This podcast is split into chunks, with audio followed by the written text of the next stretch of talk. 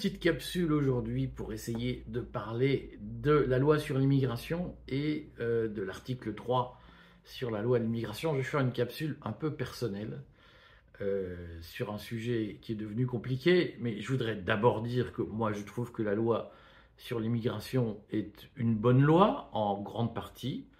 Euh, je pense qu'elle est équilibrée sur un certain nombre de sujets, notamment le fait qu'on demande aux étrangers de s'engager à respecter les valeurs de la République, enfin une formule de ce genre, c'est ça que ça veut dire, et qu'on puisse les expulser si un jour on les surprend à ne pas les respecter, je trouve que c'est très bien.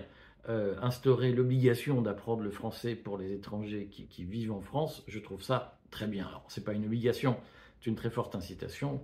Je trouve ça très bien, je pense que c'était nécessaire, je pense qu'il faut le faire, il fallait le faire simplifier les procédures administratives en matière de droit d'asile. Je suis convaincu qu'il y aura des ajustements avec le temps, mais là aussi, si on considère que les procédures aujourd'hui sont le motif pour lequel il y a une difficulté à, expulser les étrangers euh, euh, indésirables, eh bien, cette mesure est bonne. Donc, euh, sur le fond, je trouve que cette loi, elle reprend un certain nombre de propositions que le courrier des stratèges avait formulé de longue date sur la nécessaire maîtrise de l'immigration et la nécessaire politique d'intégration euh, très volontaire aux, valeurs démocratiques. Donc moi, je, trouve que cette loi va dans le bon sens. Reste cette fameuse question de l'article 3. Euh, je vais simplifier les sujets hein, de l'article 3 sur la régularisation des étrangers en situation, qui occupent des emplois étrangers en situation irrégulière qui occupent des emplois dans des métiers à tension. Je vais euh, dire quelques mots personnels là-dessus, sur ce sujet, euh, mais je, sais que j'avance euh, nez au vent, si j'ose dire, à front renversé, en tout cas en forêt hostile, puisque j'ai fait une vidéo sur Bolloré et l'aide qu'il apporte à Macron. on sait tous que, à l'issue des travaux sur le nudge, les travaux sur euh, l'infiltration cognitive de Kastenstein dont j'ai parlé dans une vidéo. Retrouvez-la aussi sur cette chaîne YouTube. Euh, j'essayerai de vous mettre les liens en dessous. Euh, à l'issue de tous ces travaux, on sait qu'il y a eu une industrialisation de l'infiltration cognitive, c'est-à-dire que la caste a délibérément financé des indépendants pour que ceux-ci infiltrent l'opposition, parfois de bonne foi, parfois ils y croient vraiment, et soient contrôlés pour éviter les dérapages. Je considère à titre personnel que euh, l'affaire CNews avec Zemmour nous montre l'utilité de cette stratégie qui a été menée par, depuis plusieurs années par Bolloré, puisque cette stratégie, euh, elle a permis d'actionner, de, faire ce que Kassenstein appelle la crippled épistémologie, c'est-à-dire de biaiser la compréhension humaine pour la fanatiser, pour la rendre euh, complètement émotionnelle, pour la rendre binaire, manichéenne, euh, grâce à quoi, quand un Palestinien euh, s'attaque à un Israélien sur des questions de territoire, on dit, voyez, c'est un musulman qui va venir faire un attentat chez nous, et donc il faut faire la traque aux musulmans en France. Le truc est très bien monté et a été très bien organisé. Il en reste euh, maintenant une, une, situation qui est compliquée à gérer, c'est que euh, il y a, notamment à travers des influenceurs, aujourd'hui une doctrine qui fait que dès qu'on prononce le mot immigré, on entend Ah, vous défendez les terroristes si vous ne dites pas qu'il faut les chasser tous. Et donc vous êtes un gauchiste, tiers-mondiste, je sais pas quoi. Euh, tout un tas de conneries, quoi. Euh, c'est pas du tout ça la vie. Voilà. Et c'est l'intérêt de la crippled épistémologie préconisée par la théorie du nudge, théorie expérimentale psychologie sociale américaine, proche de la CIA, c'est qu'à un moment donné, il faut mettre les gens dans un conditionnement intellectuel tel que lorsqu'on prononce certains mots devant eux, eh bien, euh, ils se braquent. Et là, ils sont comme sous hypnose et ils récitent une leçon. Et chaque fois qu'on leur, essaye de, de dire, attendez, c'est pas exactement comme ça, on perd son temps puisqu'on les nourrit dans la conviction qu'ils ont d'être face à un complot, c'est-à-dire face à des gens qui ont de toute façon décidé qu'il fallait grand remplacer les Français et qu'il fallait euh, défendre les immigrés coûte que coûte. Chaque fois qu'on on est, il y a des problèmes à régler, monsieur. Ah, vous êtes gauchiste. Vous, vous êtes pour le remplacement des Français par les étrangers. On en est là. Hein. Et inversement, devant des gens de gauche, quand on leur dit, écoutez, c'est bien de maîtriser l'immigration. Ah, tu es d'extrême droite, tu es facho, tu es... Cette, cette, ce clivage organisé est le produit d'une stratégie qui a été menée depuis plusieurs années, avec d'un côté des Georges Soros qui ont d'une certaine façon sanctifié euh, sacraliser les, migrants illégaux et de l'autre euh, un, Zemmour et compagnie dans l'univers Bolloré notamment qui ont diabolisé les immigrés. Et aujourd'hui, on se trouve dans un combat du bien contre le mal, c'est la crippled épistémologie, et on ne peut plus parler rationnellement de euh, la situation. Euh, donc je, sais que je m'avance en terrain où j'ai des zinzins qui vont me dire soit t'es un facho islamique, anti-islamiste, islamophobe, soit t'es... C'est ça, c'est la phrase que je prononce. Des musulmans vont m'écrire que je suis un islamophobe euh, aux mains de je sais pas quoi, des nazis, et, des, des, souverainistes, des nationalistes, des identitaires vont m'expliquer que je suis un gauchiste tiers-mondiste. Et démerde-toi avec ça, c'est l'effet de la crippled épistémologie qui a été organisé par euh, une intense propagande assez bien montée. Moi, je voudrais juste dire mon expérience en tant qu'employeur euh, face à l'immigration et face à la régularisation des sans-papiers ou face à la, à la question des titres de séjour. Alors moi, en tant qu'employeur, j'ai recruté beaucoup de gens. J'en ai beaucoup viré parce que je déteste les gens qui arrivent en entreprise, euh, vous savez, avec des pantoufles, qui vous disent Bon, c'est quand les vacances? Je supporte pas. J'ai encore eu le cas récemment, une française, euh, tout ce qu'il y a de plus français de souche. je lui proposais un job d'étudiant. Vraiment, euh, c'était, c'était confortable. Et, la première chose qu'elle m'a dit, c'est, enfin, pendant l'entretien qui était je vous assure, hein, M2 de droit, cette fille était en M2 de droit, de la sécurité sociale et droit du travail. Elle n'avait jamais entendu parler d'une convention, des conventions collectives. Elle ne savait pas ce qu'étaient les conventions collectives.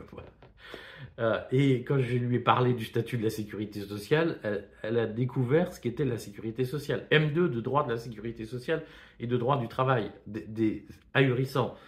Je lui ai dit, écoutez, voilà, c'est payé 20 euros de l'heure hein, pour très peu d'heures. Euh, et, là, j'ai eu, mais comment ça va se passer quand il y aura les congés Je dis, bon, allez, on arrête. Parce que cette manie qu'ont 9 euh, candidats sur 10 de commencer par dire mais quand je serai en vacances, que comment ça va se passer? Parlez-moi de mon droit aux vacances. Là vous vous dites écoute si tu cherches un job pour pouvoir partir en vacances, prends tes petites papates et va ailleurs. C'est ça le marché du travail en France. Je sais qu'en disant ça, je vais me faire traiter de facho. C'est de même que quand je dis, vous savez, j'habite un quartier euh, à majorité immigrée. J'ai des gens qui me disent, mais vous devez être harcelé tous les jours dans la rue par les immigrés qui veulent vous, qui doivent vous traiter de sale français. Ben non, je suis pas harcelé tous les jours. Des problèmes, il y en a. Euh, mais globalement, euh, je vois pas la différence de fond entre habiter le 7e arrondissement de Paris et habiter euh, le quartier de Belleville. Je la vois pas. Mais certains qui n'ont jamais mis les pieds à Paris, ou qui disent mais moi quand je vais à Paris je ne sors jamais le soir parce que j'ai peur, m'écrivent mais vous devez être harcelé. Et puis si vous nous dites que vous êtes harcelé tout le temps, c'est que vous mentez. Vous êtes un tiers-mondiste. Bah, écoute, tu sais mieux que moi ce qui se passe dans ma vie, quoi. Voilà, qu'est-ce que tu veux que je te dise? Alors donc, euh, on est quand même dans cette situation compliquée où quand on dit, écoutez, moi, quand je recrute, j'ai des gens qui viennent et qui veulent pas travailler. Ah, t'es un facho. Bah, je vous dis ce que je vois. Voilà, ça vous fait peut-être pas plaisir de l'entendre, mais je vous dis ce que je vois. Donc, à une époque, j'ai beaucoup recruté. J'étais fatigué par le management. Le management est saoulant parce qu'effectivement, quand vous êtes patron, quand vous êtes petit patron, euh, vous êtes le salaud de service et vous faites marcher dessus par des salariés qui considèrent qu'ils ont le droit de vous emmerder. Alors, eux, ils ont droit aux vacances, pas vous. Eux, ils ont le droit d'être bien payés, pas vous. Eux, ils ont le droit de, dire des choses désagréables, pas vous. Quand un salarié vous parle mal, que vous lui dites, écoute, euh, c'est bon là. Ah, vous me harcelez moralement. c'est ça, la réalité du petit patron aujourd'hui, c'est que c'est un paillasson. Euh, et donc, je, sais que quand je dis, bah, il y a des Français qui sont feignants, euh, des jeunes notamment, qui sont en, Master 2, qui sont hallucinés de la vie. On ne sait pas pourquoi ils sont là. ils ne savent rien des matières qu'ils étudient. C'est-à-dire, je ne vous parle pas de, la physique quantique, euh, j'interroge pas un juriste, une juriste sur la physique quantique. J'ai une fille en M2 de droit, je lui dis, mais de droit de la sécurité sociale, bon, la sécurité sociale, alors, c'est quoi? Et là, je vois un vide absolu. Bon, donc c'est ça la réalité du monde du travail. Donc moi, à une époque, j'ai beaucoup recruté euh, et euh, il m'arrivait de recruter des étrangers. Euh, alors, d'abord, je, voudrais retirer un fantasme et de la tête des Arabes, si vous me permettez, et de la tête des Français. Quand un petit patron recrute, il s'occupe pas de la nationalité des gens. Il se dit pas, je préfère un blanc plutôt qu'un noir. On aurait ça, on serait heureux. On, aurait le choix.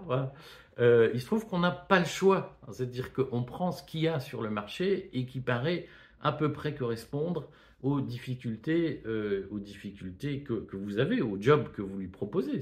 Donc vous faites avec ce que vous avez, hein, et vous n'êtes pas en position de dire, moi je prends pas de noir, moi je prends pas d'arabe. Vous êtes en position de dire, je prends la personne la plus qualifiée pour le poste parce que j'en ai besoin et je n'aurai pas l'embarras du choix. Je serai en situation de pénurie. Euh, et donc, moi j'ai vu passer un certain nombre de, gens comme ça. Euh, j'avais recruté à une époque une. Alors, elle était en, apprentissage. Euh, elle était togolaise de mémoire. je ne sais plus si c'était béninois ou togolais, de, cette partie de, l'Afrique. Et elle faisait ses études à l'IUT de Belfort. Et donc, elle devait renouveler son titre de séjour à Belfort. Et moi, j'en avais besoin pour développer, pour travailler dans les bureaux. euh, c'était pas une stagiaire, c'était une apprentie que je payais qui préparait son diplôme et qui le préparait sérieusement. Et ceux qui ont bossé avec moi savent que je suis pas un employeur particulièrement cool ni laxiste, donc elle bossait. Euh, et, euh, et, si vous voulez, un jour, elle me dit, je dois retourner à Belfort pour faire renouveler mes papiers. Ça ne nous arrangeait pas. Elle retourne à Belfort et là, sous un prétexte administratif quelconque, on lui dit non, madame, on ne vous renouvelle pas vos papiers, revenez dans trois mois. C'est-à-dire que pendant trois mois, elle se trouvait en situation irrégulière. Et elle reperdait un jour de travail, trois mois plus tard, mais pour une connerie, il manquait un coup de tampon sur un papier. Je crois que c'est la fac qui avait oublié un truc, un bidule, un machin. Le truc à la con, la chipoterie administrative à la con. Donc, j'ai appelé le, secrétaire général de la préfecture de Belfort qui m'a expliqué, mais monsieur, on n'a rien à foutre de vos problèmes. votre entreprise, bah, de toute façon, démerdez-vous. Et vous vous trouvez face à des fonctionnaires qui sont chargés de surveiller les papiers des étrangers, qui vous disent, mais nous, on n'en a rien à cirer des problèmes des entreprises. Nous, on est là pour faire chier les immigrés. Et ça, c'est insupportable. Vous comprenez? Parce que soit on, considère qu'on euh, n'a pas besoin d'eux, et à ce moment-là, on les vire. Soit ils sont en emploi, des entreprises en ont besoin, et on laisse bosser les entreprises.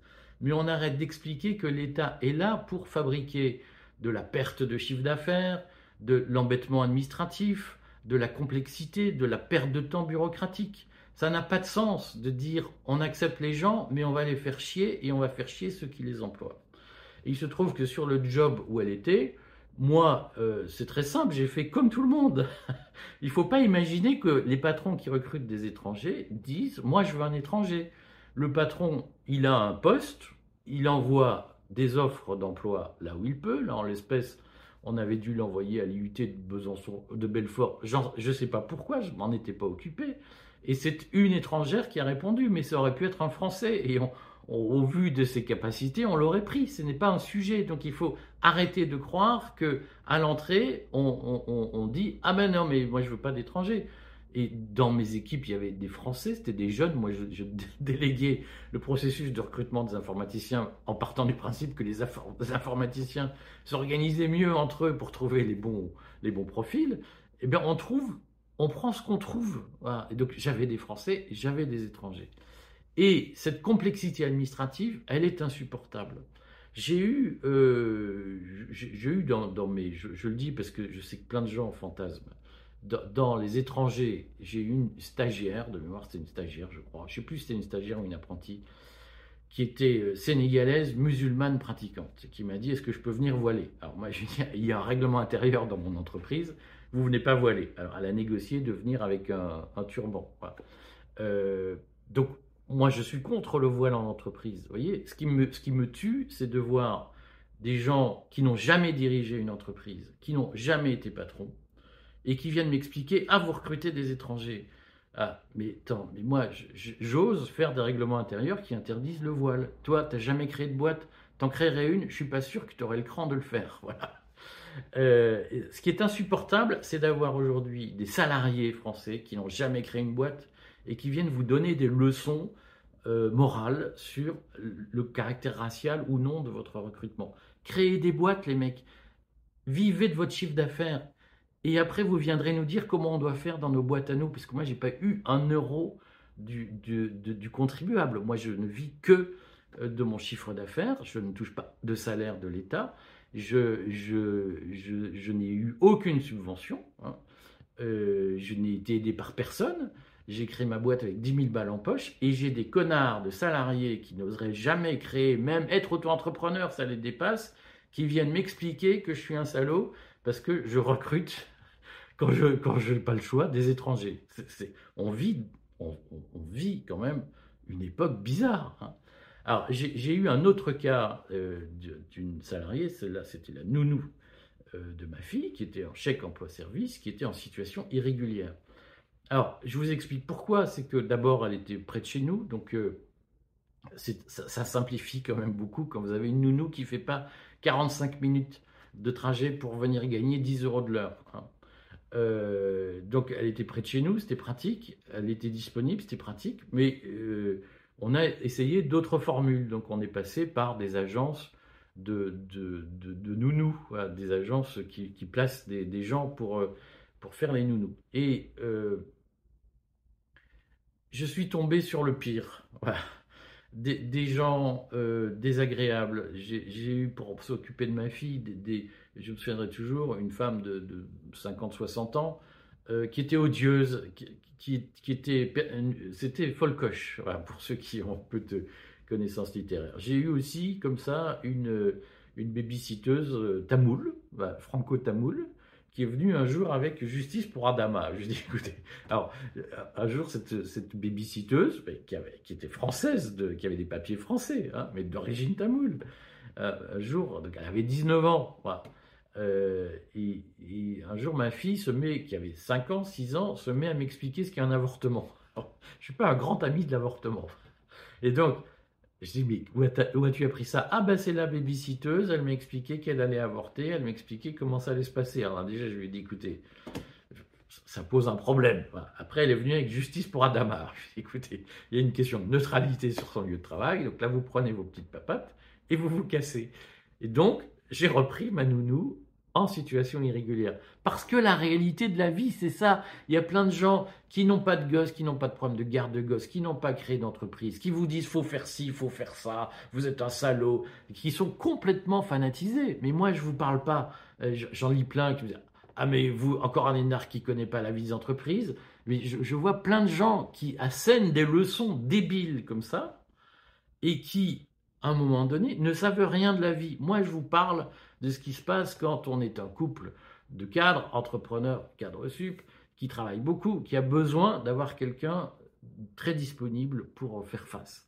Et à un moment donné, quand vous avez face à vous des gens qui sont envoyés par des agences d'emploi à domicile qui sont lunaires, eh bien vous prenez l'étrangère en situation irrégulière qui est dispo, qui s'entend bien avec le gosse, qui s'en occupe bien et, qui bosse. Voilà, c'est pas plus compliqué que ça la vie. Et vous occupez pas de savoir si elle est étrangère ou pas. Vous prenez la personne qui convient dans le poste. Et donc, j'avais demandé, puisqu'elle était là depuis plus de 5 ans, on a fait ensemble les papiers de régularisation. Et là, je suis retombé sur l'emmerdement administratif. Et donc, je me souviens toujours, j'avais pris ma fille avec moi au bureau de la préfecture de police, qui est, euh, il y aurait long à dire sur la préfecture de police de Paris. Mais je me souviendrai toujours que la chef de, service de l'accueil, à un moment donné, voit que le dossier, c'est ça les dossiers d'étrangers. Hein. Alors, j'ai bien vu que les gens qui arrivaient avec certaines associations, on les régularisait et pas d'autres. Moi, je suis venu juste avec euh, ma salariée. Euh, ça de dossiers, de papiers, d'historique, de machin, c'est une folie. Hein.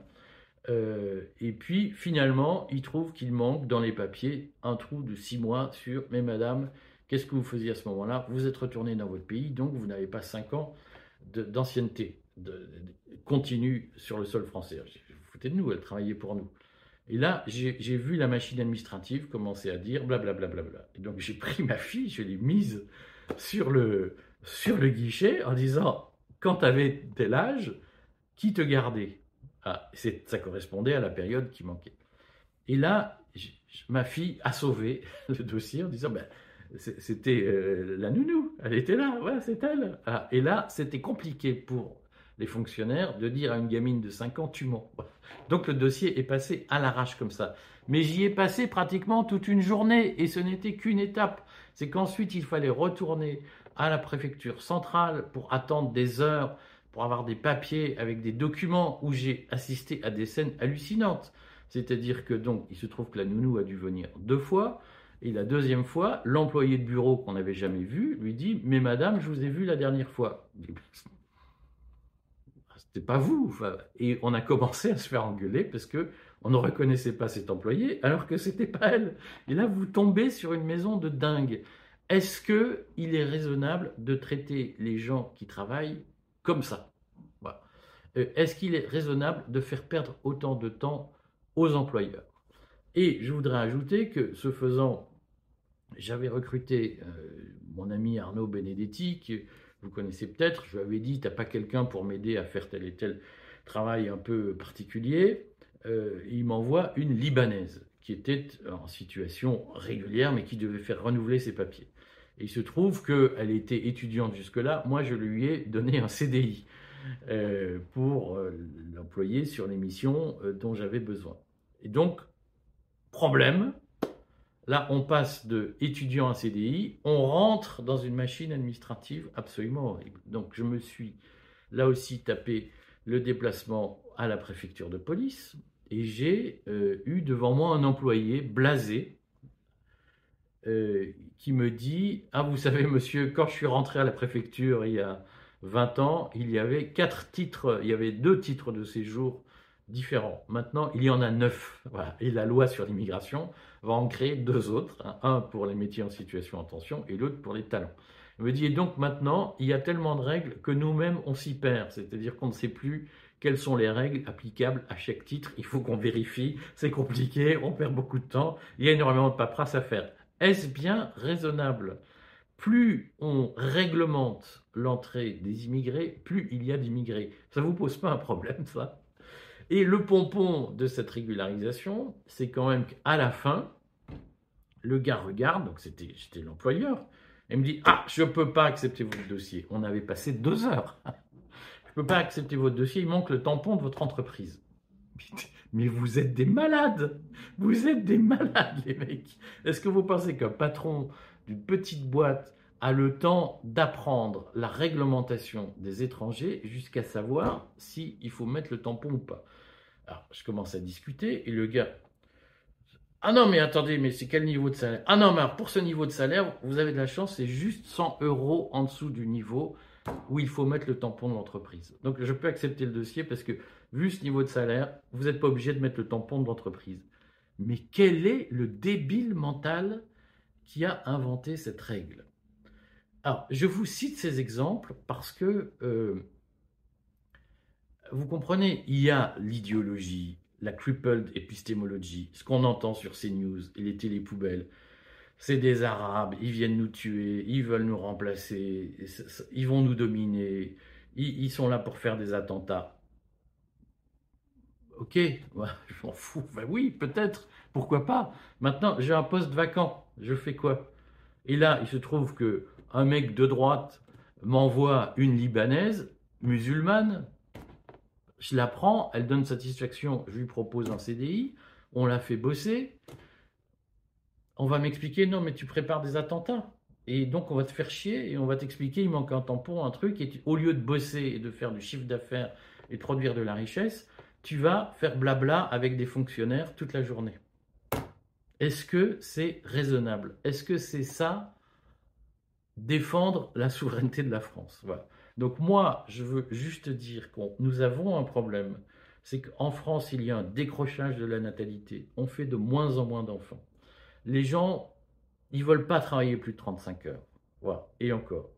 Ils veulent pas travailler au-delà de 62 ans. Vous avez vu comment passer la retraite à 64 ans a été un travail au forceps. Les gens ne veulent pas travailler plus, ne veulent pas faire d'enfants. Et il y a des postes vacants. On fait quoi? Et là-dessus, je voudrais juste que chacun fasse preuve de responsabilité. Parce que j'en connais des gens qui n'ont jamais créé une entreprise. J'en ai un en tête, hein, qui a toute sa vie été assistant parlementaire. Il n'a jamais bossé, ce mec-là. Il vient dire Ah non, mais les patrons, vous devez faire. Mais créer une boîte, mon gars. Évite ton chiffre d'affaires. Je pense que sur la question des titres de séjour des étrangers en situation régulière, irrégulière et en emploi, seuls les patrons doivent avoir leur mot à dire parce que euh, nous payons tous, l'économie du pays euh, paye globalement la folie idéologique qui a pris le pouvoir. Et moi, je le redis, il faut maîtriser l'immigration.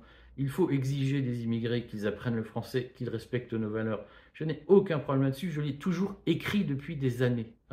Même à une époque où on disait, avant que Zemmour parle, on disait c'est d'être extrême droite. Je n'ai aucun problème là-dessus. Simplement, laissez les patrons bosser. Arrêtez de leur empoisonner la vie. Surtout, je le sais, quand vous êtes salarié, arrêtez de croire que vous savez tout sur la vie. Je vous assure, la vie de patron, c'est un enfer. Et si vous voulez éviter que la France se transforme en un pays de chômeurs et de fonctionnaires, laissez les patrons vivre et arrêtez de leur donner des leçons si vous n'êtes pas vous-même patron. Parce que si vous n'êtes pas devenu patron, c'est que ça ne doit pas être si simple que ça la vie de patron. Donc quand on ne connaît pas la vie des gens, il faut arrêter de leur donner des leçons. Je vous assure, c'est infernal. Je le dis juste parce que hier, j'expliquais les difficultés que nous avons à faire notre levée de fonds, difficultés réglementaires imposées par Bercy. Et j'ai des gens qui m'ont écrit, mais fais ta levée de fonds à l'étranger, ne, t'emmerde pas à créer ta boîte en France. C'est ça que vous êtes en train de nourrir, sous couvert de défendre l'identité française, la nation française, la souveraineté française, vous êtes en train de l'appauvrir et de la vider de ses entrepreneurs. Voilà, et je le redis, tous les commentaires injurieux, vous dites n'importe quoi, vous n'avez rien compris, vous êtes franc-maçon, vous êtes un énarque qui ne sait rien, je vous vire sans état d'âme. Vous avez peut-être plein de ressentiments contre la vie, mais je ne passe pas mon temps à faire des vidéos pour satisfaire votre ressentiment. À bientôt, mes amis.